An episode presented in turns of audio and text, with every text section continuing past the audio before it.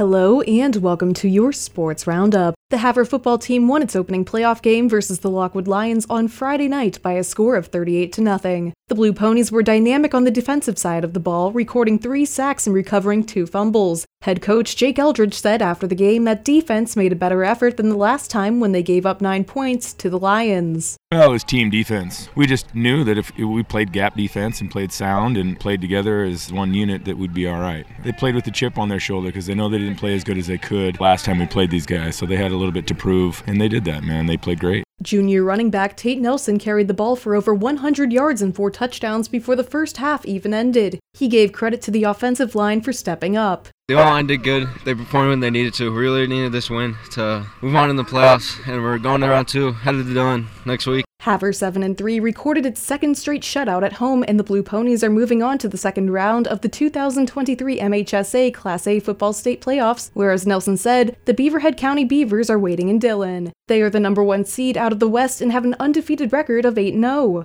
Nelson and Eldridge shared their first thoughts on the upcoming contest. It's a good matchup. Dillon's pretty good. It'll be a tough game. It'll be a dogfight. I think we'll pull out with it. Dillon's a great football team, obviously number one in the state for a reason, undefeated, and they got a dynamic quarterback. I know they got running backs that run very, very well. So I've had a chance to watch them a little bit, but it's going to be a great challenge for us. But We're excited about it. You know, we've earned ourselves another opportunity, and why not go down there and shock the world a little bit? The Havre Dillon game will kick off at 1 p.m. on Saturday, and you can listen to the game on KOJM. The MSU Northern Skylights basketball team got on the court for the first time on Monday evening for an exhibition game in Winifred against NCAA Division II member Montana State University Billings. It was all MSU Billings as they won going away by a final score of 73 to 38. The Skylights were down by 2 after the first quarter, 15 to 13, but were outscored 20 to 6 in quarter 2, 21 to 10 in the third, and 17 to 9 in the fourth quarter. The Skylights collected 38 rebounds in the exhibition game but shot just 11 of 49 from the floor and were just 2 of 18 from the three-point line. The Skylights did make 70% of their free throw attempts, going 14 for 20. Savannah Toms was the only Skylight in double figures, scoring 10 points on 3 of 7 shooting and was 4 of 6 from the three throw line. Fort Benton's Aspen Geezy had 15 points for the Yellow Jackets. The Skylights will be back in action Thursday and Friday against NAIA opponents Northwest University and Corban University in Great Falls.